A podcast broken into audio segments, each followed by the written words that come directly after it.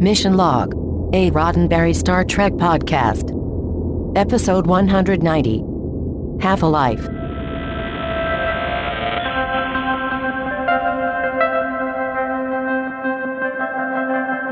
Renew, renew, renew. You're listening to Mission Log, a Roddenberry Star Trek podcast. I'm Ken Ray. And I'm John Champion. Each week, we do real life experiments on you, the unsuspecting audience, seeing what happens when we examine an episode of Star Trek for messages, morals, and meanings, and see whether each stands the test of time. This week, Half a Life, the one where Frank Burns' replacement is rushing to meet his maker. That doesn't ring a bell? Okay, how about this? It is the most enjoyable Lwaxana Troi episode so far. Still nothing? Well, just listen. In a moment, John's going to do half a life of trivia, but first, I'm going to tell you how to get in touch with us. Mission Log Pod is the address to find us on Facebook, Skype, and Twitter. If you want to leave us a voicemail, you can. Our phone number is 323 522 5641. Our email address is missionlog at roddenberry.com. Our show website, including discovered documents and pictures and places to leave comments, is missionlogpodcast.com. And please do remember, we may use your comments on an upcoming episode of Mission Log. And with half an intro out of the way, it's time for half a life of trivia. right. Today's trivia. Today's episode was written by Ted Roberts and Peter Allan Fields, with the teleplay by Peter Allan Fields. Now, Ted Roberts is actually a very accomplished music editor and supervisor with credits that range from V to Galactica 1980 to The Untouchables, the TV series, and the Perry Mason TV movies from the 90s. This is actually his only script story credit. Hmm. Peter Allan Fields, on the other hand, is a greatly experienced TV writer and producer. He started out writing on The Man from Uncle, 11 episodes there, including a couple of my favorites, The Girls of Nazarone Affair and The Ultimate Computer Affair. The Ultimate Computer Affair! I did that for you, Ken. Thank you very later much. On, later on, he wrote for The Six Million Dollar Man, on which he was also a story consultant executive story consultant, no less, a role that he will take on later in The Next Generation, and he moved on later to work on Deep Space Nine as well. Now, this show was written partly with the purpose of adding some new dimension to the Lwaxana Troi character. So that, that was definitely a guiding principle in the development of the script. But a lot of the story influences for this episode, um, well, there were more than a few, but two of the ones that I really wanted to point out uh, Pebble in the Sky by Isaac Asimov, same premise of death at 60, but in his, it was on Earth. And there was an unfilmed episode of The Twilight Zone written by Rod Serling called The Happy Place that was actually going to be the pilot episode of The Twilight Zone, but CBS nixed it as being too depressing. Gosh, I wonder why. and today's episode is directed by Les Landau, who uh, we have seen as a veteran of many next gen episodes. Now, this is the first episode that Dennis McCarthy was on board as the music supervisor since the ousting of Ron Jones. This episode's only Emmy nomination was for the original score. And uh, just scientifically, a little bit of background here. The sun is a big part of the show. Well, somebody's sun, not ours in particular, but let's put it into a little context. Our sun is about 4.6 billion years old, and uh, at the center, under immense pressure, hydrogen atoms are fused to make helium atoms, and this is happening in temperatures up to about 27, 28 million degrees Fahrenheit, or about 15.7 million degrees Kelvin. Then layer by layer, it gets a little cooler. You got 3.5 million degrees, then 10,000 degrees, and 7,800 degrees. And then it gets hotter again at the corona, about 3.5 million degrees. So I told you all of that because that leads into the research notes that came back on this episode. There were a lot of them. So mostly to do with the plot contrivance of a dying sun. One of the researchers actually suggested that having the sun being unstable rather than a dying star would be a better idea, since a dying sun would actually take tens of thousands of years to have a bad effect on nearby planets. They also suggested that the idea of a photon torpedo being used uh, should be changed for something else. That Timicin, they suggested, would bring on some kind of energy converter. And then what Geordi needed to do was to engineer a way to keep the torpedoes cool while delivering the payload. Finally, the researcher said the temperature scale is way off And they suggested using those numbers like 219, 220 as percentages rather than measurements of degrees or, millions degrees Kelvin. Obviously, in this case, all those notes from research were just ignored for the final script. so you can only do so much. Well, what's funny to me is uh, there was only so all of that that you just said. Mm-hmm. There was only one thing that took me out of it scientifically. What's that? Uh, the fact that we knew inside of 30 seconds whether it was working. Mm-hmm. It's like, oh, it's working, it's working, and it's good. Oh wait, no, it's bad. right. It turns out Right. not. Oh, okay, really? And that's like Right. 40 years of work. I mean, seriously. Yeah. I've been Yeah. working for a long time. I'll continue to work for quite a while, I would imagine. I, I'm really glad that nothing in what I'm doing is going to come down to 30 seconds. Yeah, right. right, right. Man, that's a gamble, you know? Yeah, it is. It is. Yeah. All right. Well, let's talk about the guest stars on today's show. Of course, we have Majel Barrett Roddenberry back as Lwaxana. Now, I found Majel's copy of the script with her notes in it. Nothing too explosive to post here, uh, or, or that we would put on our website. But she had some interesting acting notes to herself, like uh, like maybe uh, a, a cue about a line read. You know, here she's bragging, or here she's laying off Picard. Like give him a little bit of space. The funniest one was uh, on her beam-in at the beginning of the episode. She just wrote, "Here's Johnny." As sort of her, her read for her introductory line. Um, interestingly, she had a page of notes, uh, shooting dates and scene numbers really, stuck into the back of her script, and that was on letterhead from a show called Spectre. That was the name of a TV pilot from 1977 that she appeared in. It was written by Gene Roddenberry and Sam Peeples. Um, so clearly, she just uh, took a piece of old stationery from that show that she appeared in and used that to take notes for the shooting schedule for this episode of Next Gen, and that's still in her script. Let me let me ask you a question really quickly. Mm-hmm. Uh, she didn't transport in. She met up with Picard in the hallway. Now I can sort of Oh, see oh, the, I oh, can sort of see true. the Yeah, here's yeah, Johnny yeah. thing because she does like the big arms. She has Right, really right. big arms on that. Yes, yes. Was was was there a beam in originally and they just like, eh, why? Or Yeah, or- I, yeah, yeah. Looking looking at the version that I saw, unless I'm conflating two moments, uh, but looking at the version that I saw, there there's actually an entrance with her coming into greet Picard, and I believe it says transporter room on that. they're on their way to the transporter. They are, they are on their way. Yes, Yeah. yes. But, It'd be weird um, if she like beamed in and then they went out in the hall and then they came back in. very true, very true. I might be conflating that with a different version. There are about four versions floating around. Um, but yeah, the, in, in that particular one, she uh, she writes as her line read. Here's Johnny. That's cute. Yeah. And I can totally see that on the screen too. Oh yeah, yeah, absolutely. Now we also have Carel Struycken back as Mr. Homn, of course, and we have some new faces. We have Terrence B. McNally as B'tardat. Terrence got his start in some small TV roles in the '70s, including guest starring on The Amazing Spider-Man, The Love Boat, Mork and Mindy.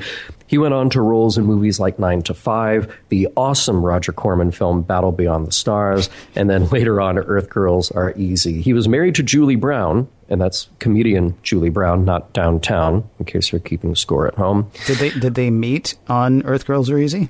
I would imagine they would, because Or where did one get the job because of the other? I, I think they met on that step, but I, I, I didn't uh, dig that deeply into their past. But you know, when we have our Julie Brown podcast, you know, uh, No, We'll get all the no. details. I am so working on my Michelle Forbes podcast though. Oh yeah, oh absolutely. Well, Oh, well, man. Michelle Forbes as Dara. Yeah. Now Michelle got her start in soap operas, and we also mentioned uh, once a movie that she was in called California, and how that creeped you out, and you'll never watch it again. and um, soon after that made this appearance on Star Trek. Now, a lot more work followed, including Seinfeld, The Outer Limits, 24, True Blood, and a great turn on the new Battlestar Galactica. Now, of course, she will be back in a different role on Star Trek, so we can and will talk more about her then. We also have, of course, David Ogden Stiers as Timicin. Like last week, here's a guest star whose resume is really hard to overstate. David is from Illinois. He moved to Oregon. Then he studied acting in New York at the Juilliard and John Houseman's acting school later on. He racked up a number of theater credits and started in TV with an appearance on Kojak. Now, right before that, though, he loaned his voice to a little film called THX 1138, made by a guy fresh out of school, George Lucas. Many more roles followed, but of course, it was his portrayal of Major Charles Winchester on MASH for 131 episodes that put him on the map. Since then, he appeared in North and South, Murder She Wrote, and has used his voice talents in a huge number of animated projects, including more than two dozen Disney productions interesting to note that Stiers typically plays older than he really is on camera. He was just 35 when he started on MASH, and he was just 48 when this episode of Star Trek was made. And there's a fun tribute in this episode to his character on MASH. Uh, one of the computer consoles that he uses features the number 4077 very prominently. So if you look for that, you can freeze frame. Well, you don't have to freeze frame, it's on for a good length of time on the screen.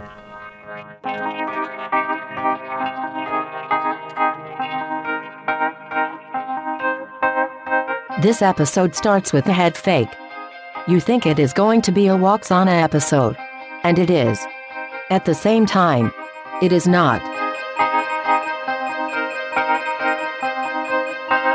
Prologue. The show opens with Deanna Troi's personal log. Her mother is on board. A sensible Jean Luc Picard is trying his best to hide from Lwaxana Troi, but she's telepathic, so. Yeah, she accompanies the captain to the transporter room where he is welcoming the leading scientist from Kaelon 2, Dr. Timicin. You see, Timicin's people are sort of reclusive, practically xenophobic.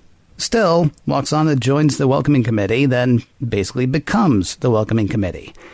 She'll show Timicin everything, and spoiler alert, I do mean everything. Act 1. What is a race of xenophobes doing dealing with an outfit as diverse as the Federation? The sun around which Kaelon 2 orbits is dying. Timicin and his people have been working on a possible solution for years, and the Enterprise will help him test a potentially workable solution on an actual star. He's really grateful for the help. You see, Timicin has been working on this problem for 40 years. All he's worked and hoped for has been to find a way to revitalize his planet's sun before he dies. Leaving the conference room, why, it's Lwaxana she's been waiting for Timicin, waiting to show him everything. She's ushered off the bridge, not before making a slew of passes at the visiting scientist, who seems to be warming to Lwaxana's advances. He'd have never thought Lwaxana old enough to be Deanna's mother. She's so vibrant. She's also in serious pursuit, bringing a picnic to engineering, making small talk, sussing out pertinent information like, is Timicin married, and is Timicin married? The answer would seem to be yes when he mentions his grown daughter, but you see, Timicin's wife died years ago. Well, all that's left now is to show him everything. Lwaxana invites Timicin to her place, and Timicin declines. He wishes he could accept, but he must say no. Act 2. As Timicin prepares for his star revitalization test, Lwaxana prepares for Timicin, wondering which outfit would most impress him. Deanna is surprised her mother hasn't just beta zetted his brain to figure that out, but she can't. You see, Timicin, and presumably his people, are impervious to her telepathy. In engineering, Timicin's test works! Right up until it doesn't. They revitalize the test star, kind of like giving a drowsy person a cup of coffee. Then the heart of the star explodes, followed by the rest of it, kind of like giving a drowsy person three gallons of coffee, five shots of espresso, and lots of cocaine. The Enterprise gets away just as the star explodes, headed back to Kaelon 2. A distraught Timicin thanks the Enterprise and its crew for all of their assistance, then does what any sensible person would do heads to a bar. Lwaxana finds Timicin in Ten Forward. She makes flirtatious small talk with him, then, thinking it's not going well, tries to make a tactful exit. There really is a first time for everything. Amazingly, though, she's read the situation wrong. Timicin asks her to stay. He wanted to tell her that he wishes they'd met years ago. She asks what difference a few years make, but it turns out in this case, quite a big difference. You see, Timicin is on his way back to Kaelon 2 to die. Act 3. Back at Kaelon 2, the Enterprise has established contact with Science Minister B'tardat.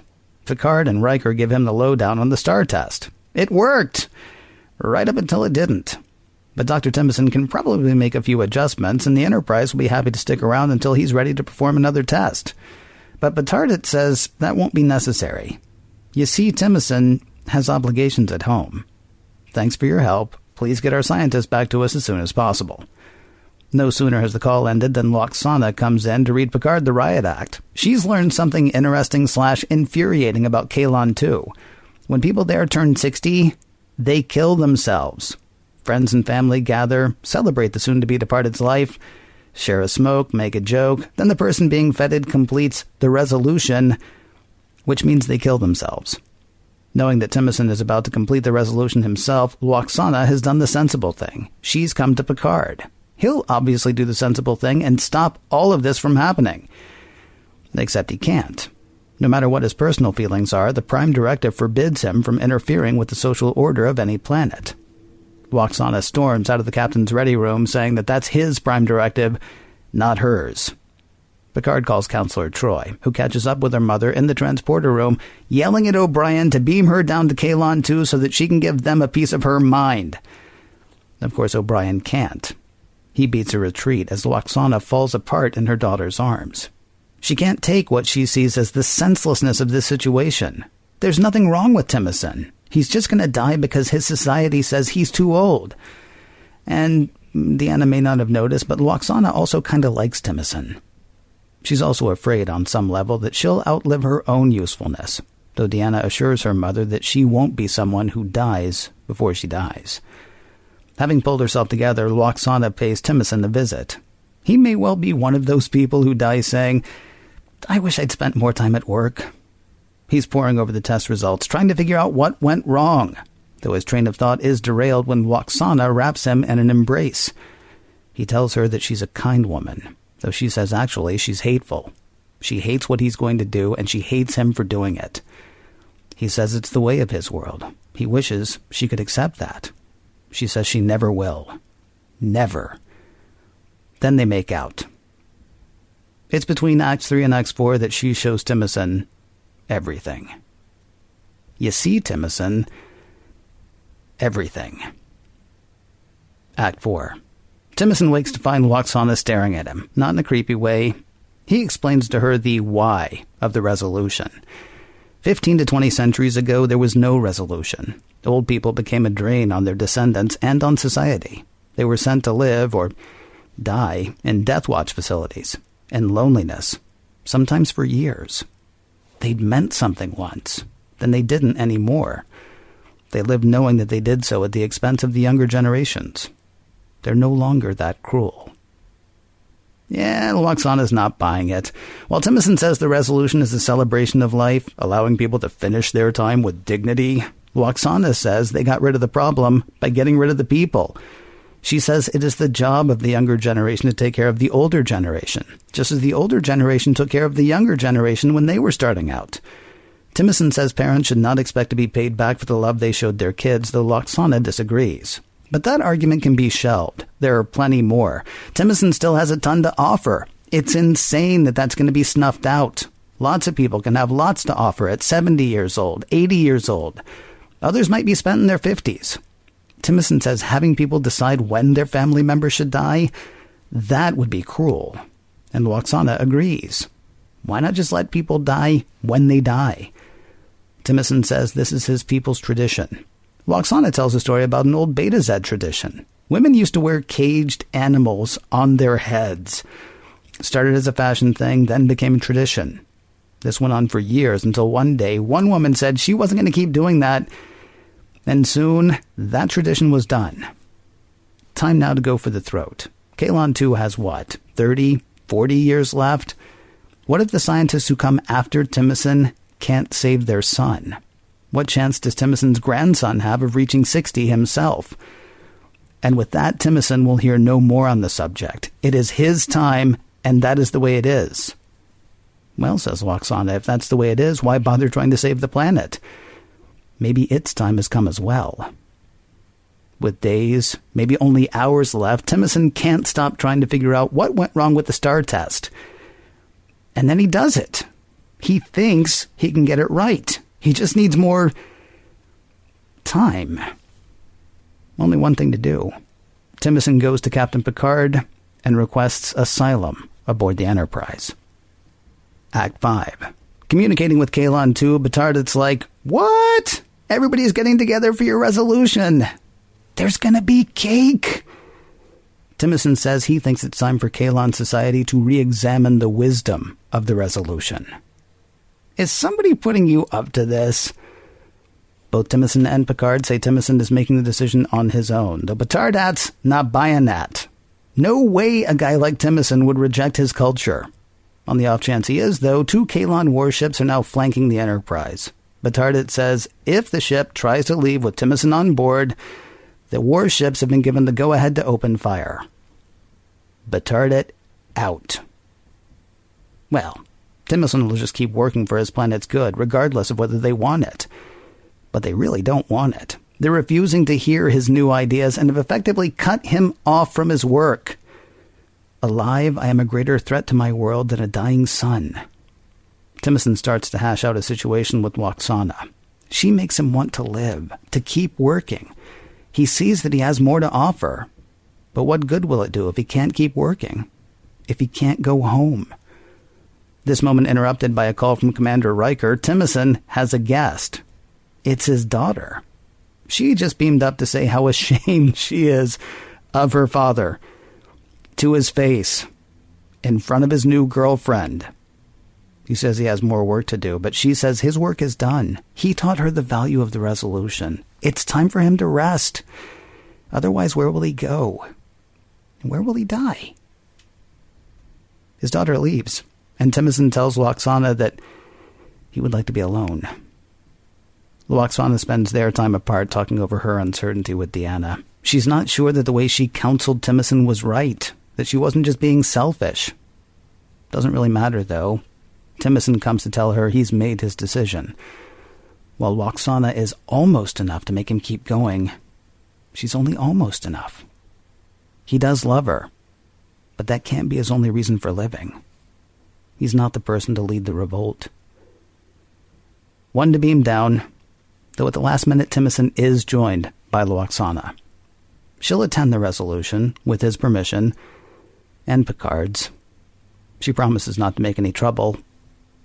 And with that, hand in hand, it's two to beam down to the end. Ugh, I can't. I can't. Let's let's just call it a day. You wanna? we could. Yeah. We could. It's so uh, this is so heartbreaking and and beautifully told. And then it, I'm kind of in the same posi- uh, position that I was last week, where you try to sort of decompress a little during this segment after something really heavy and really thoughtful. This one totally emotional. Last week's was this intellectual ride. Yeah. You know? And Yeah. then this week it's this totally emotional ride. With, with a good bit of intellect as well. a wonderful intellect. Yeah. Yeah. So how Yeah, about I start with something completely stupid? Please. You just get to blow up stars? Really? Oh, rank has its privileges. I yes. yes. so. It's If also interesting. Starfleet. It's also interesting that Picard says, "Yeah, so you know the test was mostly good, except for the part where the star blew up. But tell you what we can do: we can just hang around while he makes his adjustments." Mm, and they'll go do it again. Except that they actually said that it took them three years to find a star in the similar situation. Because here's the mm. thing: you're not just looking for the same class of star; you're also looking for one that's winking out the same way that the one that they're Right. orbiting is. Right. Now, granted, you know, the Big Bang happened for everything all at once, I suppose. And so I guess it maybe, you know, there could be another star. Maybe there's a bunch of stars that are like that. They got a shelf life of 4.9 billion years, 8.2 billion maybe. Who knows? Maybe there are a bunch that are expiring at the same time. It's like when you go to that old market, you know, that almost nobody stocks and you realize that all of the milk expired on the same day one Sure. month ago. Sure, sure. Maybe it's like that. Yeah, maybe. How- Maybe. how's, yeah, that, it- how's that for stupid? Well, that was pretty stupid. Uh, but you. it's an interesting idea that so they have to go find a star, and you have to find it where it won't affect anything else. Right. Which I would find pretty hard to believe because stars are so massive and have such gravitational pull, they pretty much affect other bodies in the universe, no Yep. matter what, you know. So uh, yeah, good luck finding another quote, star. And I quote Pavel Chekhov. Does it have to be completely lifeless? nice. There's nice. so many different things that could like figure into this. Not the least of which is, remember that little. Uh, well, we haven't seen it yet. I hear tell of a movie where there's this race of people who live at the base of a volcano. Mm. Yeah. So let's say they happen to be looking up at the star at that point in the Yeah. sky, rather, and they see a star just wink out of existence. Yeah, and then they're like, huh. Where be your prime directive now? Because you probably Yeah, just screwed yeah. something entirely up for some, you know, Mr. Ugg and his crew. Yeah, yeah. Well, I, I do want to sort of get out of the way pretty early that I, I think any discussion here about the prime directive for this episode is pretty clear cut, at least as far as the, the, the A plot goes. Yeah. Um, it, Picard lays it out pretty clearly, and, and people sometimes write in and ask us, why didn't you talk about the prime directive here? Well, because it's pretty clear cut. Yeah. Um, and I, I don't really have any argument with what Picard says. so, you know, uh, I'll just I'll leave it at that. By the way, every time I was uh, writing notes for this and I was writing Timicin, I, I kept writing Tim Minchin, who I think I've talked about before. Uh, he's a singer songwriter who does really funny stuff. Look him up, but uh, they're very close. And I kept saying that in my head and typing it as I would uh, type out Timicin. Well, uh, You know what I was thinking really quickly about the whole Timicin thing, and, and? Mm-hmm. you may have picked up on it. Um, there's never going to be a Timmy. No, no, Star this Trek. is the closest we got. Yeah, so I figured you see Timicin is the Yes. closest I'm ever going to have to actually really say that and have it mean anything. I'm really glad you did that. And there we go. Yeah, I, I'm also really glad that you mentioned Logan's Run at the very top of our show, Yeah. just in case the people who have pop culture references after 1983, unlike us. Um, the original Logan's Run novel, written in the 60s by William F. Nolan, and then made into a movie in 1976, which was awesome. But in that book or the movie, whichever one you, you want to take a look at first, the future Earth society uh, that lives in this dome city, they've all agreed that in the book, life ends at 21. In the movie, it's 30. Well, because you have better actors when they're over 21. Um, and that's also run by the computer. So there's some other parallels to to this here. Although I mentioned the stories that I mentioned in trivia because those were more direct influences, a little closer to the idea here. Um, before we get into much else, can we just stop and say that, man, David Ogden Stiers is so good Yeah, he is. just so good. I remember seeing this the first time and just thinking, oh, cool, it's the guy from MASH. But his performance is so riveting and understated. Uh, man, that scene, uh, well, pretty much every scene that he's in, but that, that scene after the experiment with the sun fails, fantastic. And, and it's everything in that and the scene right after when he's in 10 forward. It's all the stuff that he can't say which is terrific and really made it a pleasure to uh, to watch this time after time after time. Well, and as difficult as the scene was as well, I mean, when he's sitting there uh, crying after Michelle Forbes leaves, after mm. Dara, his daughter, leaves, mm-hmm. I mean, it's it's it's so weird.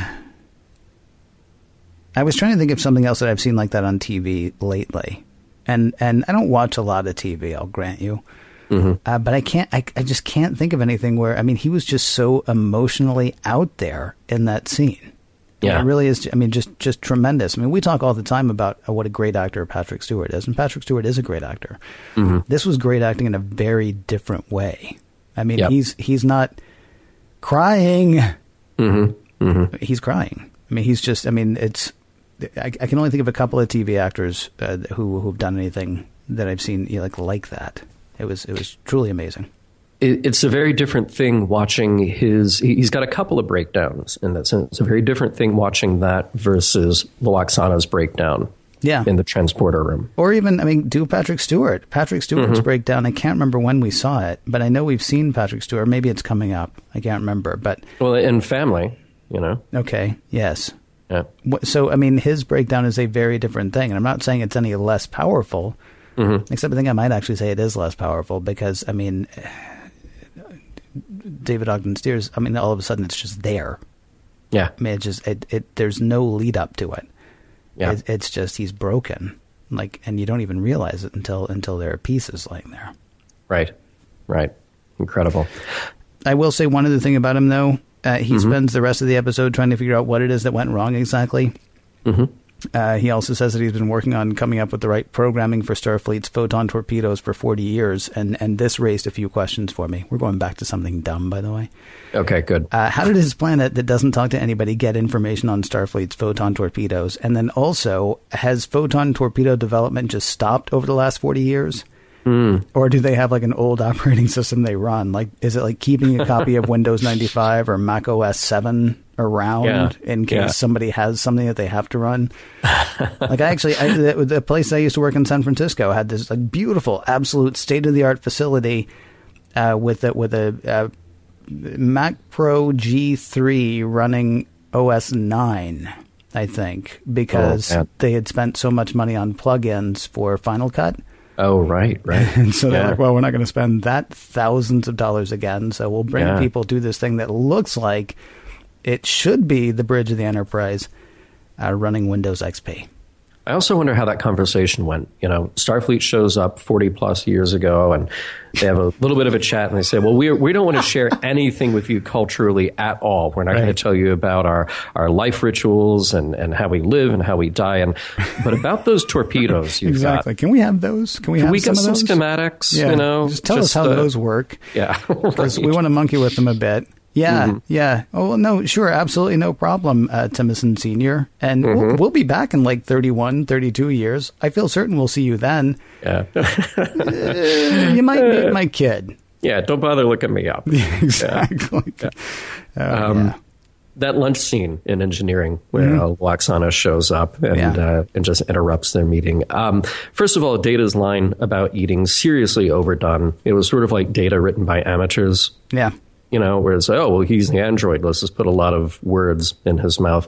Um, I cringed when I saw Lwaxana knock all their work on the floor. Uh. I, I, I thought just, for sure security would get called. I thought iPads everywhere. Well, thank God it's carpeted. Yeah, that's true. know? And plus, they've got they've got sort of like a what are those what are those really ugly cases that are also Oh, really like good? an Otter OtterBox. box. It's like they got Yeah, yeah. Otter boxes on every pad. Exactly, right. which is Well- which I guess with her on board is a good thing. Yeah, yeah. When when you can replicate them for free, then why not? That's true. know? That's true. Um, i- interesting. I think we're going to hit a lot of the interesting lines in this show, but um, Timicin has one. It is our home if Kaelon 2 ceases to exist, and so do we as a people. And I thought, you know, it's a noble thought, but then to what end? And then I guess I thought, well, we know the end. we, we, we know that they kind of fetishize death in, in this weird way. So, um, yeah, I, I, so I, I kind of get it. I mean, I think our reaction would be a little bit different if we knew that our sun was going to burn out, not in 10 billion years, but even in 10,000 years, we might be a little more concerned about that and think, you know what, it's been a good run here. Ten thousand years? start looking Seriously? Seriously, you think so? Well, no. Have All you right, met 10 years. humans? We're going to get Yeah, down to like yeah. 50 years before we're like, we should seriously think about moving. Yeah, exactly. Maybe looking around for a place. Mm-hmm, mm-hmm. Deanna has that uh, line there. They're standing in Lwaxana's quarters, and she's trying on dresses, and they're talking uh, not telepathically, and and Well, no, they are talking they telepathically. are talking telepathically, and then and then uh, Deanna says, "We're not alone, mother." And I thought that look that Lwaxana gives Mister Homn, she thinks of him as furniture. Yes. Yeah, it's it's really sad. I feel bad for Mr. Homn. Um, does Lwaxana expect to be paid back for the love she has shown to Deanna? Because her her dialogue. let's think about this for just a moment Well, here. no, because wait, her, her dialogue with Timicin. We're going to think about it here, or we're going to think about it next segment. Well, we can think about it next segment. I think we have other things to talk about next segment. But, well, but, this is like a, this is like a next segment kind of thing, though, isn't it? All right, well, we can bring it back for next segment. All But right. I, I, I thought, man, that's she. She's inviting just a world of hurt by, by by expecting that, by even expressing that. Yeah. Um, so uh, there was a, an interesting bit of Deanna and Lwaxana dialogue when they're uh, when Lwaxana is sort of indicating her feelings for Timicin. And she says that he's the right species for everything else, though, except for telepathy, meaning you ought to try that. And Deanna says, "You're not just incorrigible; you're insatiable." And uh, and they're they're talking about her sex life. In case you didn't know, yes, Wait yes. a minute. What? And I know, I know. I, I thought they were talking about the fact that she was hungry and also just went wherever she wanted to. Well, that too. Okay. she does that too. But it, it, it's and I kept thinking it's not just that Deanna and Lwaxana in this case talk pretty openly about sex. It made me wonder how anyone keeps a personal life on Betazed. Mm-hmm. Parents, kids, teachers, students, anyone really, anyone at any time, really. There are probably some big benefits to that level of transparency and some huge downsides. Um, like like a conversation that Deanna might have awkwardly with her mother about her mother's love life. Well, no, they talked about this in Tin Man. Actually, what was um, the guy from um, Dear John? I can't remember the character's name. Gomtuu was the name of the spacefaring creature that he was going to talk to, but I can't remember his name. Right. He, he was on Dear John. I didn't. Oh, oh, right, right, right, right. Didn't remember yeah, that. But I can't remember his name. Anyway, that guy. I mean, the problem with him was his his sort of telepathic ability did not develop gradually the way it does with most kids. Yeah. It was like turned on at birth, and so he can't like block all of that out. Yeah. Everybody you, else you'd can. to spend a lot of time blocking, Yeah, well, he, blocking like crazy. he apparently just doesn't know how to. yeah. My Yeah. point is, uh, Star Trek has actually answered this question for you already, John. Okay. Well, Go- it go- still go back and it still sounds awkward. It still sounds terribly awkward. Yeah. Okay. Yeah.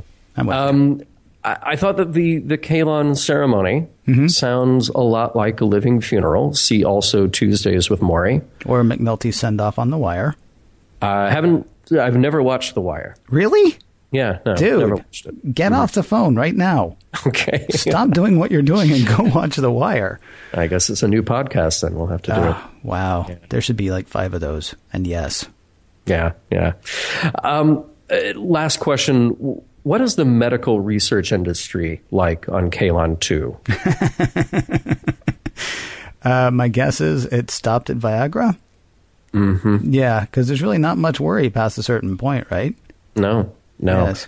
Like, hey, we could work on cancer, which is sort of a naturally occurring part of the aging process as, you know, cells divide. But, uh, eh, we'll just, we'll stop with Viagra. Right. If you're having this problem, consult your doctor. Unless you're 58, in which case, eh.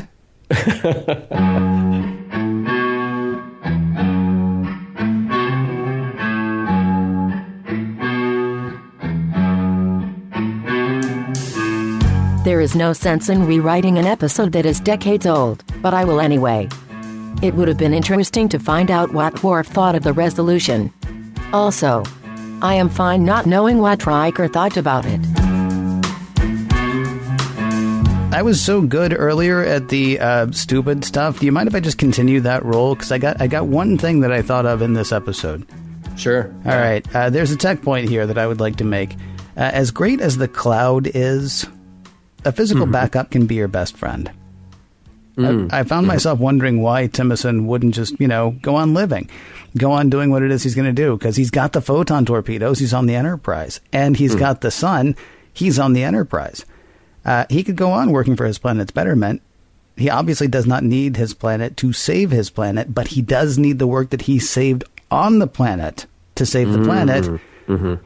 A physical backup can be your best friend. Yeah. That's all I'm saying. That's actually a pretty good idea. You know, as you were saying that, I was just thinking another thing that uh, uh, had this episode been made in 1968, and if it was Kirk, he would have had McCoy use the same stuff that knocked Kirk out during amok time. They would have had the ceremony, and then they would have beamed him up surreptitiously from Kaelon 2. That's true. That's so he would have violated the Prime Directive, but he would have done it secretly and cleverly. Yes, yes. I, I got to So- say, forgive me. I don't mean to. Uh, depending though, we joked in our Amok Time podcast about Mm-hmm. you know, lucky they don't do anything to the body as soon as you die. Mm-hmm. After um, whatever that's called. What is that called? What the Well, the fight. I can't the, remember. the fight, Yeah, the yeah, ritual. right. So I'm not gonna the- I'm not gonna hum the music. Yeah, after they after they have the ritual fight, I mean, my joke was, good thing they didn't, you know, cut off his head and put it on a stick, you know, to, show everybody how great Stan is at that point. Right, right. I I did find myself in a fairly grisly way wondering how it is because they talk about how beautiful the resolution is. Mm-hmm. How how does it end? Yeah, I, I sort of don't want to know. Now, I also thought it might be part of their cultural and technological exchange exchange program with uh, Eminiar, and Ah. uh, they've got a couple of those disintegration booths. Could well be. See you, Timicin. Just push the no, no, no, the red button. No, not the other button. Push the push the red button. All right, we'll see Yeah. ya. Gallows humor, ladies and gentlemen. Ask ask for more. Yeah, there's uh, there's so much here, and um, I, uh, there's there's a little bit of an exploration here about customs and, and cultural relativism. You know, the, the judgment that Lwaxana has about uh, the the traditions on Kaelon too, and then the judgment that Timicin and Dara have about people who are not part of their culture. I like Lwaxana's point about the caged animal wigs, which, by the way, I hope I see on a costume one day, um, which were fashion, and then the fashion became tradition, and then that got stopped just because somebody had to stop it finally. Yeah. And you know, there is something about people who just sort of go along with a thing because it's the thing to go along with, not because it's a great idea. Mm-hmm. You know? Now, when, um, when, when I had a job that required a necktie, I thought about that every day. Mm-hmm. Seriously, I bet. I bet. just made yeah. me insane. Yeah. Like, and, and, all of this is because somebody a long time ago thought, "Wouldn't it be neat?" Mm-hmm. And now I mm-hmm. got to do this, and so now I don't. Yeah, yeah, but but you know, but that changes here. You know, uh, a uh, hundred years ago, everybody had a hat. Yeah. And then, you know, and then suddenly when you have a president like John Kennedy who didn't wear hats, well, not wearing hats became fashionable, you know? So that it, it changes, but it changes slowly. But, but uh, something like this sounds like it's going to take a lot longer to change. I wonder that for all the people on the Enterprise who are proud of the fact that their work is their life, mm-hmm. I wondered if Timicin gave them any pause you know, he's looking at his work, saying it is his life, and now his life is over.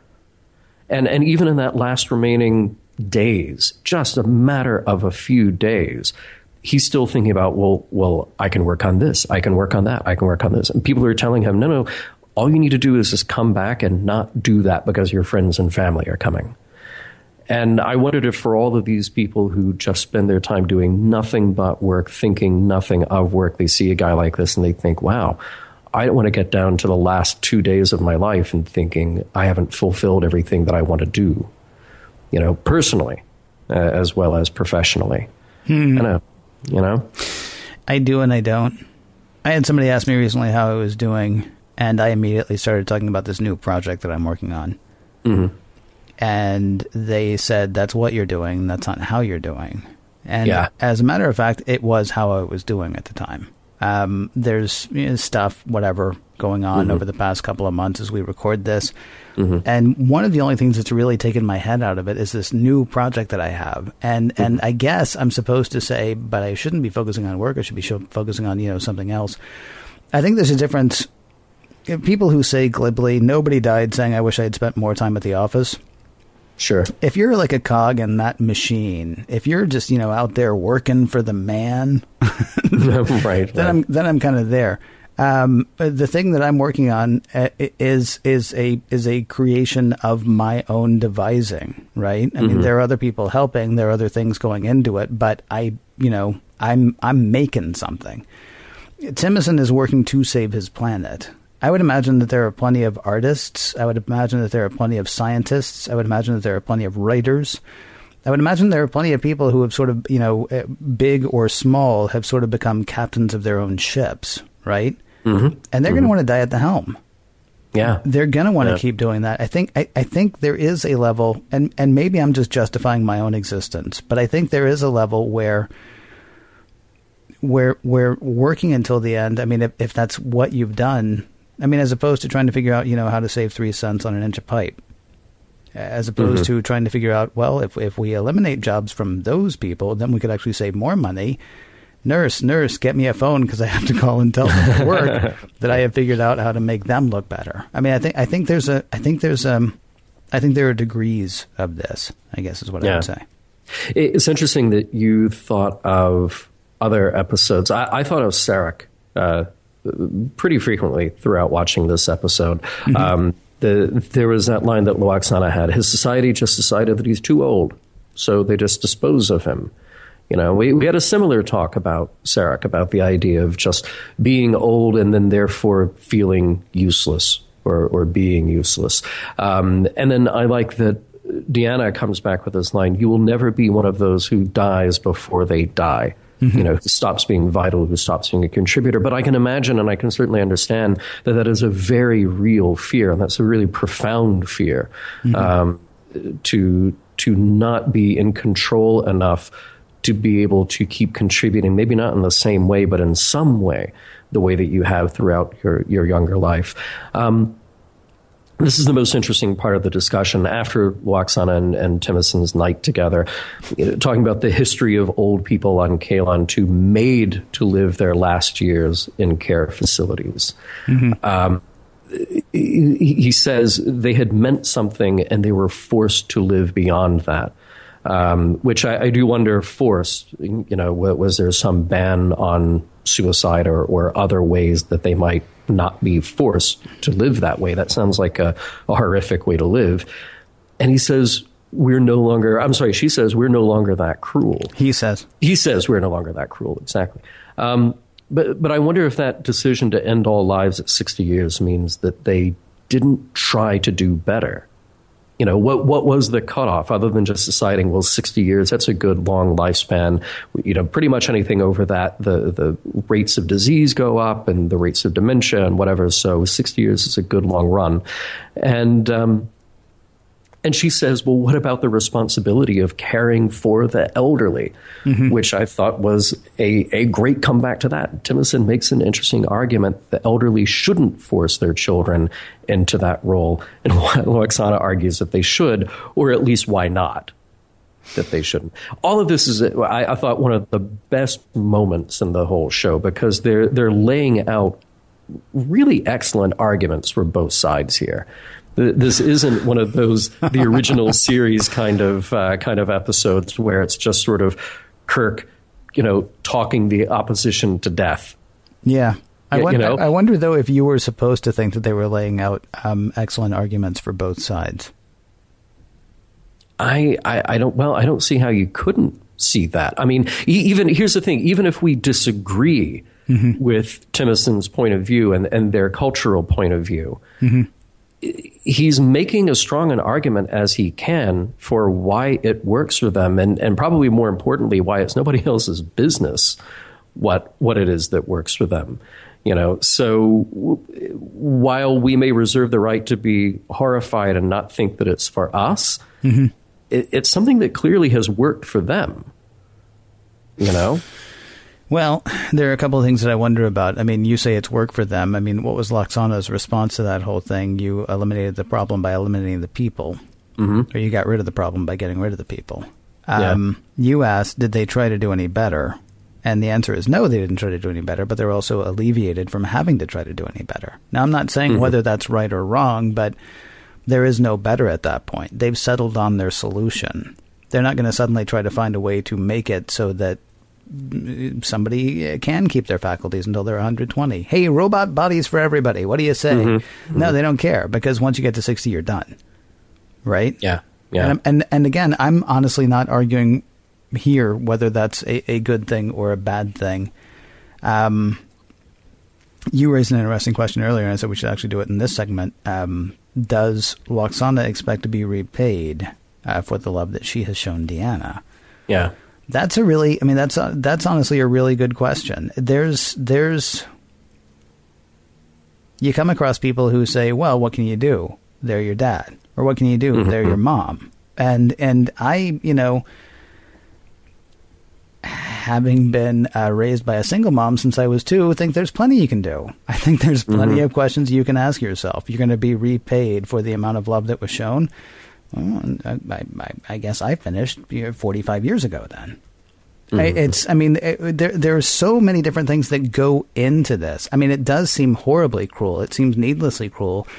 At the same time, you do have to wonder about uh, what was what was sort of uh, what came before with these with these people. Um, that's not to say that I'm done with my dad, by the way. It's just to say, yeah. you know, there there are questions that um, there's plenty more than just just being born. I think. Sure. Um, I got to ask a question too about the tenuousness of these societies. Um, mm-hmm. You talked about uh, Sarek. I couldn't help thinking of First Contact. Um, mm. We, as a society, have an idea. Uh, say the people of Kaelon two, and then mm-hmm. one of the people of Kaelon two says, "Well, I have a different idea." And then the whole planet gathers around them, angrily shouting, "Kaelon two, Kaelon two, Kaelon two, until the voice of dissent is drowned out. Um, yeah. How right or righteous can your ideas be if they cannot broach questioning? If you can't yeah. even ask about it without right. people saying, oh, you know what, Timicin, I'm thinking what you should do is shut up. And to make sure you do, uh, warship to the left of you, warship to the right of you. Mm-hmm. Now come on down and have a party. Yeah. Yeah, yeah. Uh, they're forcing the cultural norm down his throat. a little bit. Yeah, yeah. That, Yeah. That's uh, it, it's really sad, and and uh, you know, in the Star Trek tradition, we we want to see the guy who's the revolutionary. We want to see the guy who can turn the culture around by pulling the plug on the you know evil computer that's running the society. But um, but that's not the case here. It's not going to be the case, and I doubt that uh, Timicin's daughter is really going to pick up the mantle after he's gone and think, huh, you know, that last conversation that I had with my father, he might have been on to something. you know, I, I don't I don't think that's him, and, and I, I expect by the way that you're phrasing this, you know, there aren't editorials in the Kaelon two newspapers that are saying it's been 15 centuries, maybe, maybe it's time for a change. Yeah, yeah. It, it, No? That does not seem to be uh that does not seem to be happening there. Oddly enough, I find myself liking the people on First Contact a bit more because at least they let uh, what's her name leave the planet. Mm-hmm. Because all Timicin wanted to do, he's like, "Fine, you don't want me? Great. Yeah. See you like, later." "Nope, and they're like, "No, no, yeah, no, really, come back because you have to you have to want to die now." Yeah, it really stifles dissent in a in a creepy authoritarian way. Generally speaking, not an issue though, because you don't talk to anybody off the planet. Yeah, right, right. Yeah. Yeah. Well, because, you know, God forbid a dissenting idea comes from the outside. Right. And then other people start to talk about that idea and have that idea on their own too. Which reminds me, by the way, I meant to ask this last uh, last segment. Mm-hmm. Uh, how does Lwaxana get back off the planet? Oh. oh, yeah. yeah. So she beams down, and Picard's like, "Okay, so we just wait here then." right. Mr. There Data, is- fly casual. right. nice. Nice. There's something oddly to admire about the people of Kaelon too, though. I mean, regardless of the structure that, that maintains this this position that they have, they, they're able to face their own mortality with with rationality and resolve. Um, I don't think we would be good at it. Sorry. What, what, you don't think so? No, I don't think so. I, Oh, well, I, I- I agree. I- I, agree with Lwaxana at this point. I don't think there is an easy solution to any of this stuff. But Mm-hmm. how do they face their mortality? By by just hastening it. I mean, they, don't they don't really face what happens as you grow old. They make sure that you don't. Well, but it seems it seems like because I, I started to think about you know what is this from from Timicin's point of view? You know, he, talks to Lwaxana about his resolution with regret. There is regret in his voice after he's met her. Yes. you know, and, and after he's figured out, oh, there, there's this new thing here. But uh, for people who don't share anything with outsiders, is it because they know this is a weird thing?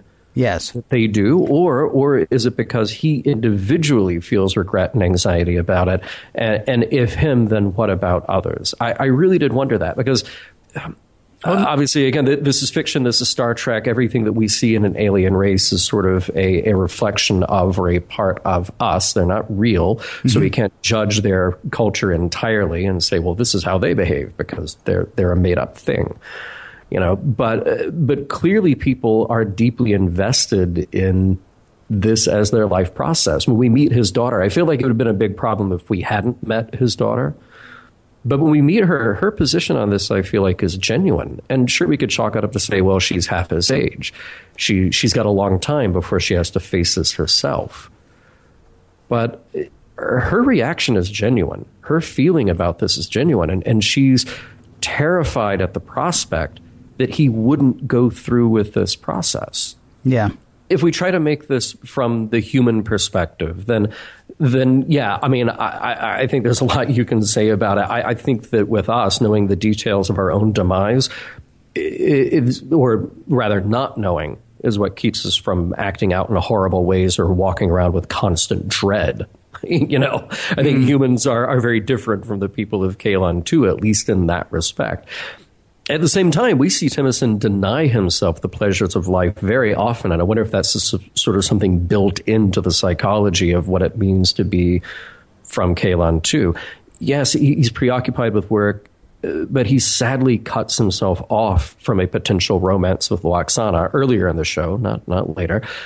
Because he knows where he is headed and how she will react. So he's sort of protecting her by also protecting himself from the very idea of falling in love with her. Oh, I don't know. I mean, there there are a number of things that I would say. First of all, I think the people of Kaelon 2 do understand that this would be seen as reprehensible by people outside because when B'tardat talks to Picard and Riker, he doesn't say, oh, thank you very much for all your time. What? Timicin work on it. No, no, no, no. Timicin will mm. be dead in four days.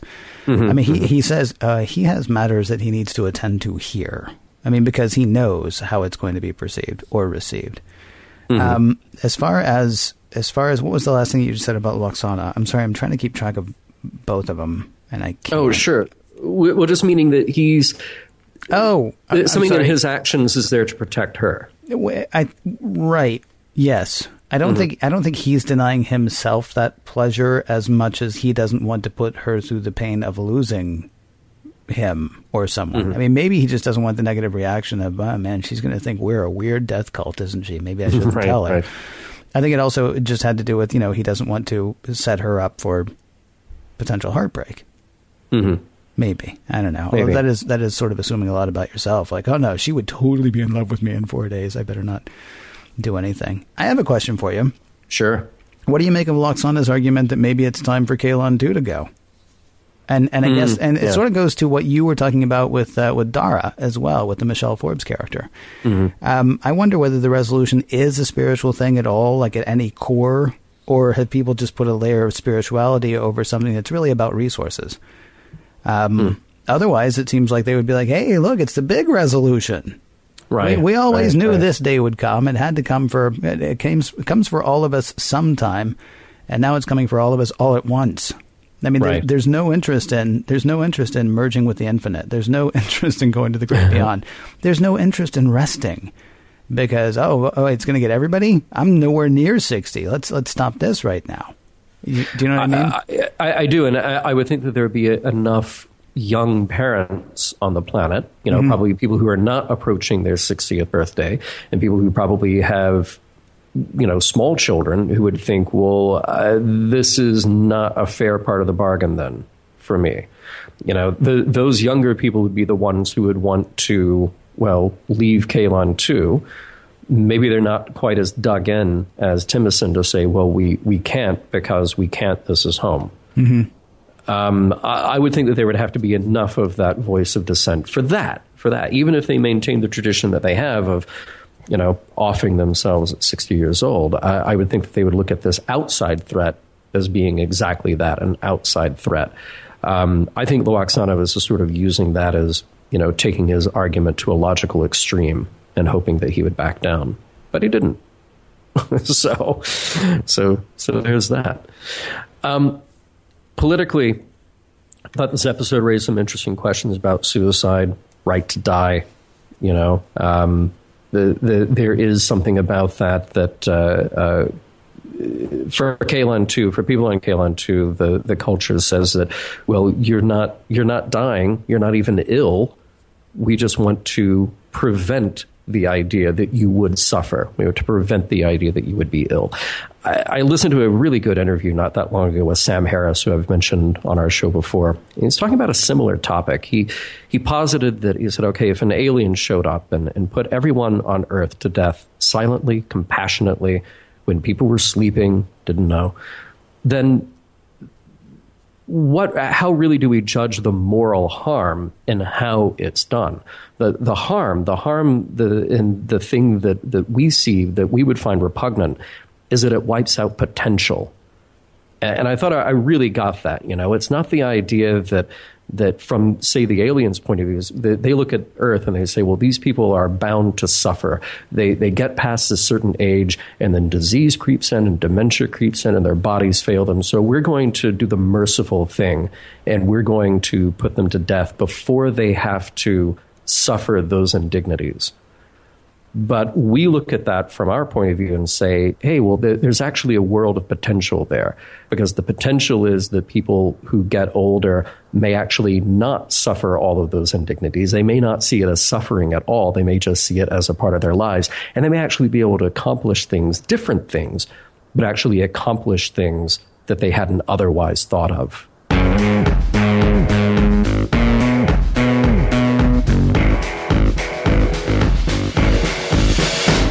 While the citizens of Kaelon 2 may not be allowed to do so, it is time now for us to figure out whether this episode, Half a Life, stands the test of time.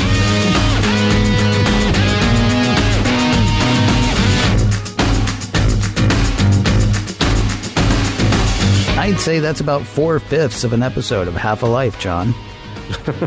we, we, we didn't do the whole life No. yet. Well, no. But I mean, just the amount of the show that we've done. I'm guessing Mm-hmm. four fifths. Could be two thirds. Sometimes this segment surprises. Mm-hmm. Let's find out if it does today. Time for the part where we discuss the messages, morals, and meanings of the episode and try to figure out whether the whole episode uh, stands the test of time. Uh, start with that one. John, does this episode hold up? Well, I, what I love about this episode is that all the arguments on all sides are, are well thought out and reasonable, even if it's an unreasonable argument. you know, Yeah. It this show plays with our emotions in a great way. Um, this is another one of those great stories where I feel like we could just take any single moment, any line, and do a whole show about that.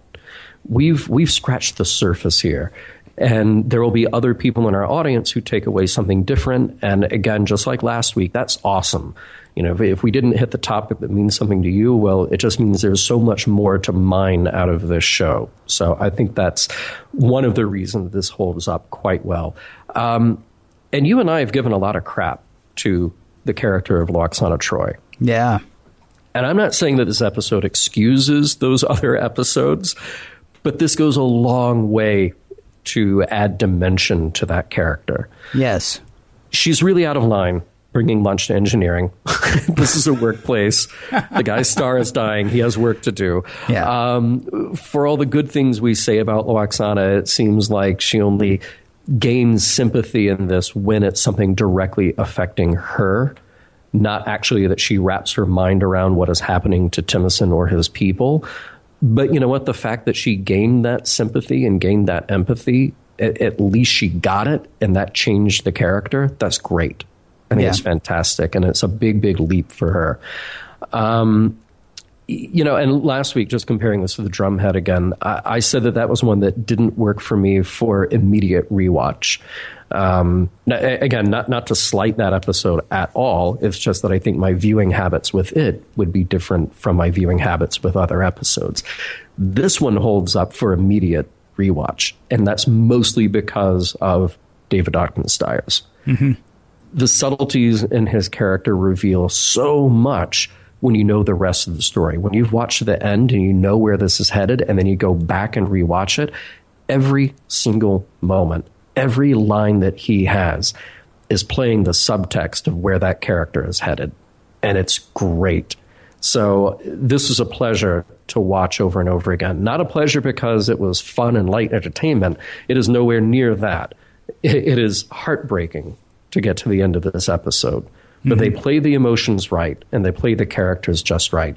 So uh, this one definitely goes way, way up there. I think it holds up beautifully. Um, may not be able to watch it again right away, but I definitely will rewatch this episode. What about you? Yeah, everything you just said. I mean, seriously, I don't mean. I'm not. I'm not trying to be, you know, flip about it. Yeah. We we get uh, we get a a more nuanced Lwaxana in this. Um, uh, David Ogden Stiers, Stiers, whichever. I mean, just just amazing. It, it honestly makes me want to go back and watch Mash. Because I mean, he was always sort of the straight man to you know the wackiness that was Hawkeye and BJ, right? yeah. I do remember there were a couple of episodes though that I do remember that coming through in particular, but it's seriously I have not watched MASH regularly probably since the early to mid '90s in reruns, so I'd have to go back and really you know pick some of those out.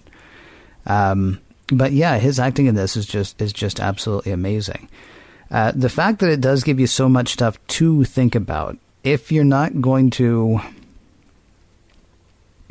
if you're not going to uh, be set in your ways on it, I guess would be the best way to put it. If you're not going to stand around and shout Kaelon 2, Kaelon 2, but actually consider what everybody's saying here, there is a lot to be considered here. Yeah. Um, and, and that part is absolutely uh, is absolutely fascinating to me. Um, th- there were no bad effects. There was no bad makeup. Although he did look like he was bursting out of his skin, you know, right, at, right, the, right. at the forehead. But otherwise, Yeah. uh, I mean, uh, probably the biggest fault you could have, and I didn't even notice it because I'm so taken with everything else that's going on in the episode. You're right. Is the part about data going? Oh yes, the use of sustenance has actually been Mm-hmm. found to you know. Okay, sh- Yeah, yeah. shut up. Knock it off. Yeah. Yep. Um, eh, but I mean, it, it, seriously, that's probably the one thing that you can Mm-hmm. point to as far as production or writing on this that that that, that rings false. Mhm. So yeah, I think it. I think it, it, it way stands up. If for no other reason, he's giving an acting class. It's it's amazing. Yeah, right, It's right. amazing to see that kind of acting on TV. Um, almost thirty years ago, as we record this. Yeah. What about messages? Yeah, well, I mean, I, I think this is kind of an interesting, tricky thing. It's one of those episodes where maybe we come to the end and we say there's not a well, there's not a see Timicin moment. oh, there's a You'd Timicin moment. He just doesn't necessarily follow it. right, right. Um, but that's okay. It's maybe not totally necessary. Th- This is a character study. This is a relationship study. There, there's all this other stuff going on. Um, this episode asks us some good questions about cultural relativism. You know, it, it's easy to judge other cultures, as Lwaxana does, but it's also easy to make assumptions within your own culture about how others should live, like Dara. You know, the, this is sort of positing these two opposing ends together and just saying, okay, who who are we going to respect more out of this? You know, even if we disagree. Um, so I think that's an interesting kind of exercise to go through with this episode. And there's another thread here that I really like that Timicin has the opportunity to be a revolutionary, and he can't fully become that. But maybe he planted a seed that will require others to become revolutionaries. Maybe, maybe. Uh, okay. No? Well, Well, I got the same problem. Honestly, I have the same problem with this episode that I had with First Contact. I feel Yeah. like uh, I feel like the conservative um, mindset, the mindset, and I don't mean conservative versus liberal. I mean the one that can't fathom change, wins. They're they're willing to go to war with Starfleet and with the Federation to keep this guy from breaking their social norms. yep. I mean, that really is what they're what they're risking at that point. And I honestly, I wanted Timicin to, and I love the fact that Picard's like, "Hey, you're not just doing this because of us, are you? Because we got shields, we got lasers, we got photon torpedoes, we got we can take care of this." And he says, "No, no, it's not that. It's it's a whole lot more than that." I, I, I, I want the revolutionary to be the revolutionary. I mean, yes, I feel for this guy. I feel for this character, and it's a wonderful bit of storytelling. But I go back to I can't remember. There was an episode where I said if we can't even in our fiction, you know, fathom the idea. I think maybe when we were talking about money, when I was like, if we can't even fathom in our fiction the idea of a society without money, then I don't see how we get past all of the stuff that holds us back currently. I'm kind of bummed. I mean, this is this is the second time this season that we've had a great episode, but in the end, it's like, ah, nah, progress. That's for other people. We're we're we're we're fine here. I mean, maybe maybe if I even had that moment, like like like uh, like the alternate universe uh, uh, Spock, the Dark Mirror Spock, or the Mirror Mirror Spock, saying, "I'll think about what you said." I mean, maybe if we just even had that, if we had had Dara like like wavering a tiny bit, but saying she just couldn't, and that that was killing her, Yeah. and then maybe Timothy goes back for her. You know, maybe if we Yeah. had seen any kind of anything, when she sits there in front of him and says, "I'm ashamed of you," you know what I honestly thought of? Um, I thought of the stories that you hear about 60, 70 year old men or women, or 50 or 60 year old men or women, who, when their kid finally goes off to colleges or goes off to college, comes out. Mm. I was this other I was this thing when I was raising you your whole mm-hmm. life. And and somewhere along the way I realized I wasn't really that thing but I wanted to take care of you. But but now you're old enough to take care of yourself. So let me tell you what I'm thinking these days. Do you know what I mm. mean? Or let me mm-hmm. tell you who I actually am. And for her to then say oh I hate you I mean, she doesn't say she hates him, but she's like, I am ashamed of you. You have now brought shame on me. Because look at you with your thinking different or with your acting ways that I don't expect you to act at this point. right. I mean, honestly, I mean, it, and the whole thing is not undone by it. And I think the only reason it wasn't undone by it, because I think you remember First Contact really upset me at the end. yeah. This yeah. upsets me, but the power of the performance is actually still what saves it. I mean, it's it's heartbreaking and it's sad. Um, made me cry. Yeah. Made me cry doing the recap. but you know, but it's uh, I, I, that that part of the whole messaging side of it. If there is a, I, I don't think that was a message. I'm sort of sad though that the end result is the same as the one that we saw about a month ago, where it's just like, oh, yeah, progress, eh, maybe. Well, uh, I'll be slightly more optimistic then. Okay. And say that, you know, he was not able to change Dara's mind with a conversation. Mm-hmm. And like I said, I, I think Dara is so deeply invested in this that, that at least for a very long time, this is probably not something that she will revisit. But maybe on her, you know, 59th and a half year, as she's getting closer and closer to his 60th birthday, yeah. she might remember that her father was the one who, for a moment at least, considered doing something else. Mm-hmm. And maybe uh, B'tardat, he's the guy who launched ships to try to go get this one person back. But if there's somebody else in his administration that says, you know what, maybe that was a waste of resource. That was a tiny bit extreme, B'tardat. Yeah. Just a little bit. You know, I mean, that that's really what it takes. So his he may have chickened out in a way that we wouldn't want to see really. We we would want him to stay and get asylum and we would want him to get away in the enterprise the same way that the woman from first contact did. By the way, where is she during all of this? Yeah, I know. You know? Yeah. Um but there is something there that says that at least he gave it a passing chance and his his loyalties to his culture outweighed his desire to change that and, and, that's unfortunate but that's him you know that that's his decision. That wasn't our decision to make. But we can look at that and say you know what? Some values maybe are overrated. The value that like i said earlier the, this culture fetishizes death. And maybe we can look at that objectively and say that's a value that's out of whack. And maybe they don't want to have the conversation now but in another 40 years, when their sun is closer and closer and closer to extinguishing itself, mm-hmm. maybe we can give that conversation another chance. And maybe we can show them, hey, we've got people living well beyond 60 who can do great things like become uh, admirals and commodores and uh, go from ship to ship, annoying crews. I will give uh, Kaelon 2 uh, one bit of credit. Mm-hmm. It's their science minister who uh, who commands the warships. Mm, now, yeah, course, it sure is. Yeah. Absolute power maybe corrupts absolutely. He was he was quick to yeah, read right. the warship, so right. maybe that's not the best thing. But yeah, you know there is something uh, that you can say for them. Mission Log is produced by Roddenberry Entertainment, executive producer Rod Roddenberry. You can find out more at roddenberry.com. Please check out roddenberry.com where you can find links to the Roddenberry Foundation, you can find the Roddenberry Shop, and you can find a lot of the other creative endeavors that Roddenberry is behind. For more exciting Star Trek podcasts, check out Trek FM. That's trek.fm. And for the latest in Star Trek news and discussion, be sure to visit trekmovie.com. Next week, the showstest with the mostest, the host.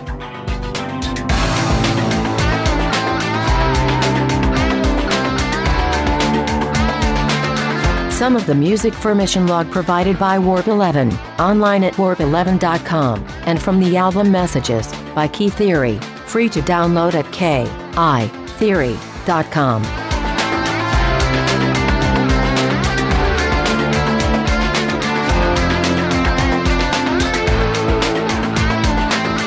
This show makes me want a full on crossover episode of MASH and Next Gen. Fan filmers, get to work on that and transmission.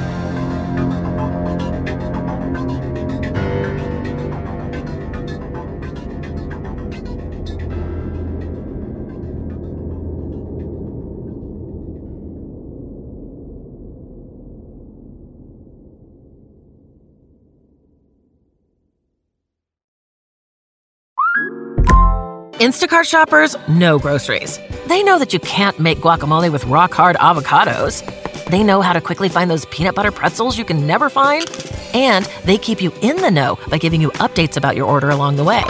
Let Instacart shoppers help take shopping off your plate so you can get time and energy back for what really matters. Visit instacart.com or download the app to get free delivery on your first three orders. Offer valid for a limited time, minimum order $10, additional terms apply. Instacart, add life to cart.